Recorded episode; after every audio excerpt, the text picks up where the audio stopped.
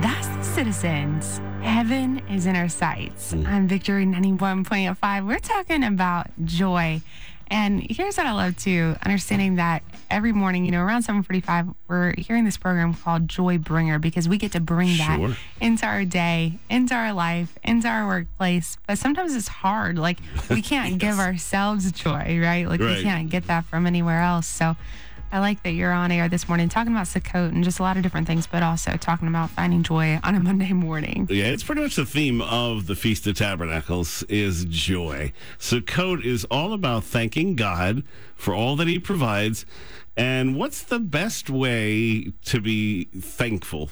You give to somebody that's in need. Now, you know, the world has trained us really badly in the area of joy. We think, well, if I'm, you know, we work, work, work, work, work, work, work, and we take a vacation, we can have joy. I can go to the beach. I can do this. I can have joy. or uh, you eat this food or that food, or you go out and have a great meal. I have joy, or whatever. You you you feel they they it becomes centered on yourself, and what you find every single time, one hundred percent of the time, is it really didn't bring you joy. It's, a, it's this real short temporary high, but it's not joy it doesn't last because it's it's not from God, right? Mm-hmm. So the Feast of Tabernacles became known simply as the feast because they called it the season of joy. It really is like Christmas and Thanksgiving combined. We look forward to when we'll tabernacle or dwell with God in heaven. If you don't think that's going to be joyful, well, you just not even close. And on the new earth, after all sin has been removed, good gosh, that's exciting. And the devil is cast into the lake of fire. Now that that is like complete joy without even trying. but God has commanded us to rejoice for a whole week and to give to charity. That's what is going to be the theme of this joy. This is a command. Think about God and rejoice. Think about others and give. That's the whole theme of the Feast of Tabernacles. Now, Deuteronomy 16 14 kind of sums it up.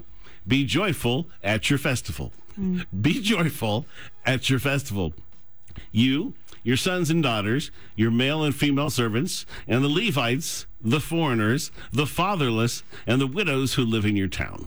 For seven days, celebrate the festival to the Lord your God at the place the Lord will choose. For the Lord your God will bless you in all your harvest, in all the work of your hands, and your joy will be complete.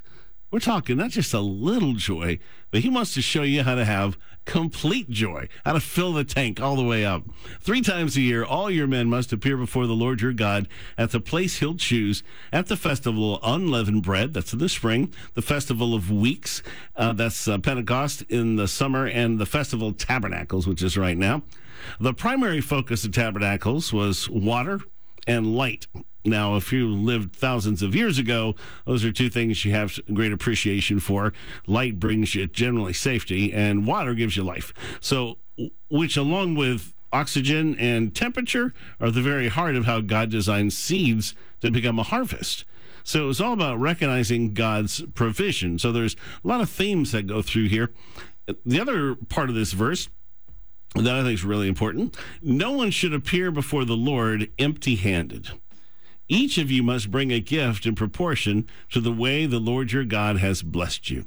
Now, you know, normally you're taught to give a, a 10% or this percentage, but the Feast of Tabernacles, bring a gift in proportion to the way the Lord your God has blessed you. It's up to you to decide what is the blessings in your life. Thing is, God will never come into your presence empty handed. You shouldn't come into his empty handed. That's a promise. He's going to give you life, strength, grace, a future, a dream, a vision, a family, I hope. He'll give you all of himself every single day, 24 7. He says in Isaiah 42, I will bring the blind by a way they did not know, which, if you ever think about it, that's a cool verse. I will lead them in paths they have not known. You know, if you close your eyes and walk through your house, you know certain paths that you can make it because you know what's in there, right? but if try to close your eyes and walk in a path you don't know, you're going to run into everything. Yeah. But God's saying, I'm going to make your life in such a way mm. that you can walk through it blindfolded. I'll make darkness light before them and crooked pl- places straight. These things I will do for them and not forsake them. What mm. a promise. I will give you the treasures of darkness and hidden riches of secret places, that you may know that I, the Lord, who call you by your name, am the God of Israel. So, first things first, let's look at the treasure and the riches that God has hidden in the darkness of secret places. See, God supplies provision, sufficiency, riches, wealth, etc., and each in their proper time and place according to his will and the needs of his kingdom. Now, therefore, if you will indeed obey my voice and keep my covenant, then you shall be a special treasure to me above all people. For all the earth is mine, and you shall be to me a kingdom of priests and a holy nation. So notice that you are God's idea of treasure. Mm-hmm. That's pretty cool. Mm-hmm. Treasure is in a class of its own. It's highly prized, even priceless, and kept secure. Okay, and likewise, riches imply an amount beyond what meets a need. A quantity considered more than sufficient. Mm. Luke 5 says, But when Peter saw it, he fell down at Jesus' feet, saying, Depart from me, for I'm a sinful man, O Lord. For he was astonished and all that were with him because of the catch of the fish which they had taken. And so were James and John, the sons of Zebedee, who were partners with Simon. So these are fishermen. That's all they do is fish. And they were astonished at the catch of fish. It's beyond what you need. It's more than sufficient. Sukkot is a festival about rejoicing in the blessings that God has provided. But let's be sure our focus is on the Lord of blessings instead of the blessings, because that can get you in trouble too. You know, we talk about tithe. You start with 100%, and there are two tithes. The first tithe is specifically for the Levites. The second tithe is for you to enjoy and to use to be a blessing to honor God. So God has already set aside part of everything that He gives you to rejoice before Him with. Deuteronomy 14. Be sure to set aside a tenth of all that your fields produce each year.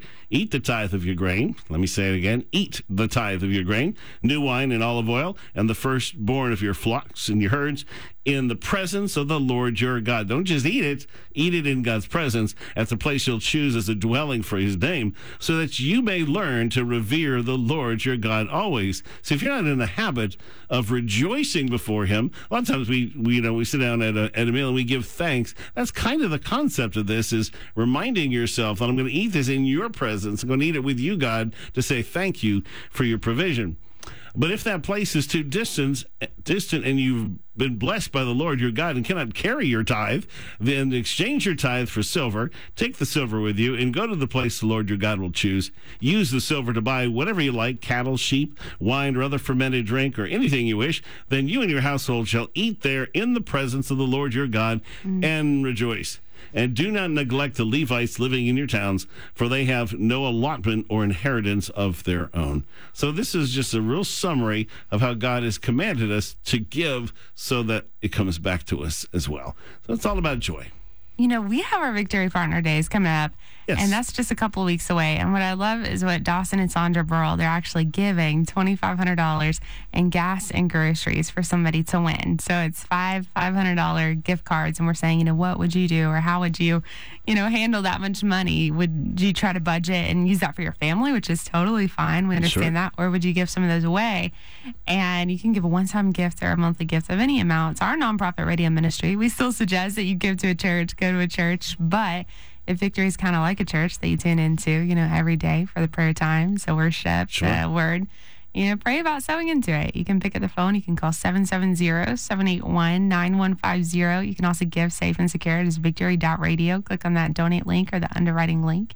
And any donation made before October 4th. You still have a little bit. Well, midnight uh, of October 4th. Yeah, yeah. You, you have time. In fact, normally we have uh, our Victory Partner Days in the fall during the week of of uh, tabernacles. It just sometimes it's a little early, and so we usually have it in October, which we are going to have the first week. And I just got to say, you know, Sandra and uh, Dawson, they just have such a uh, feast at tabernacles heart too. Because mm-hmm. when I called them, I was thinking twenty five hundred dollars. That's kind of a lot. It's just you know hesitant, going. Like, I feel like God's saying, you know, what do you think about this? Yeah, definitely, I'd love to. You know, and uh, you know, Dawson's probably the only guy in the world who cries in God's presence more than I do. Uh, it's it's a hard competition right there, but they're just wonderful folks. So uh, that is ex- that's one that's a wonderful example of mm-hmm. the spirit that is the Feast of Tabernacles. Mm-hmm. It's giving with joy, and He really does want to be part of giving to you.